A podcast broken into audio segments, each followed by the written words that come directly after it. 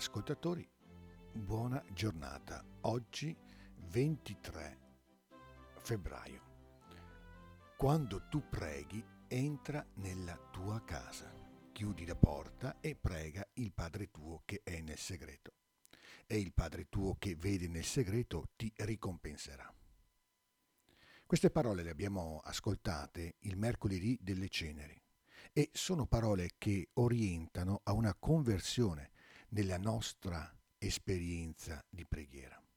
È una conversione che opera un passaggio dalla esteriorità alla interiorità, dalla piazza, potremmo dire così, alla camera, cioè dal luogo in cui sentiamo la falsità di una maschera che ci viene imposta o che noi stessi ci imponiamo, al luogo della verità di noi stessi, e cioè davanti a Dio Padre. Infatti c'è sempre il rischio di cercare una perfezione esteriore nella preghiera, dimenticando che l'oggetto della ricerca della preghiera è solo e deve, e deve rimanere soltanto il volto di Dio. Se manca questa consapevolezza, allora la preghiera diventa formale, fatta di apparenza. L'intenzione si rivolge in modo indifferenziato altrove, oppure ci si, accon- ci si concentra e ci si accartoccia su se stessi. Gesù ci invita a una preghiera che invece deve essere ascolto, una preghiera interiore, profonda, che nasce dal di dentro e che conduce all'incontro con un volto. È una preghiera in segreto, chiusa la porta ed è davanti al Padre e quindi non a noi stessi. Ma tutto questo non è sufficiente. C'è un secondo cammino di conversione nella preghiera, dalla complessità alla semplicità dalla dispersione all'unità.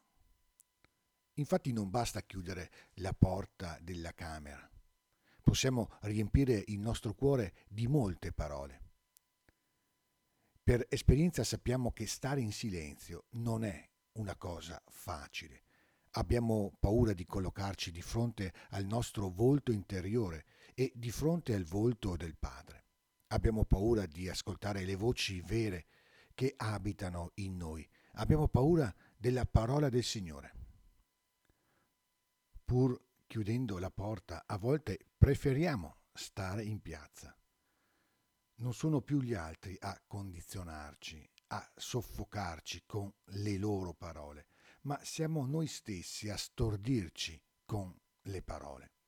Ecco allora che il silenzio, per essere vero, deve aprirsi a una parola che dà unità, a una parola che diventa il punto che riesce a far andare la nostra vita all'essenziale. Gesù orienta la nostra preghiera all'unità anzitutto con queste parole. Pregando non sprecate parole, come i pagani. Essi credono di essere ascoltati a forza di parole.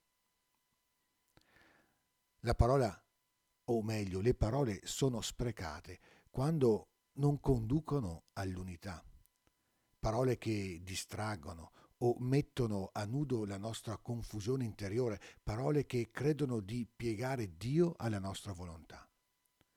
La parola invece della preghiera conduce all'unità quando diventa anzitutto ascolto dell'unica parola. Perché?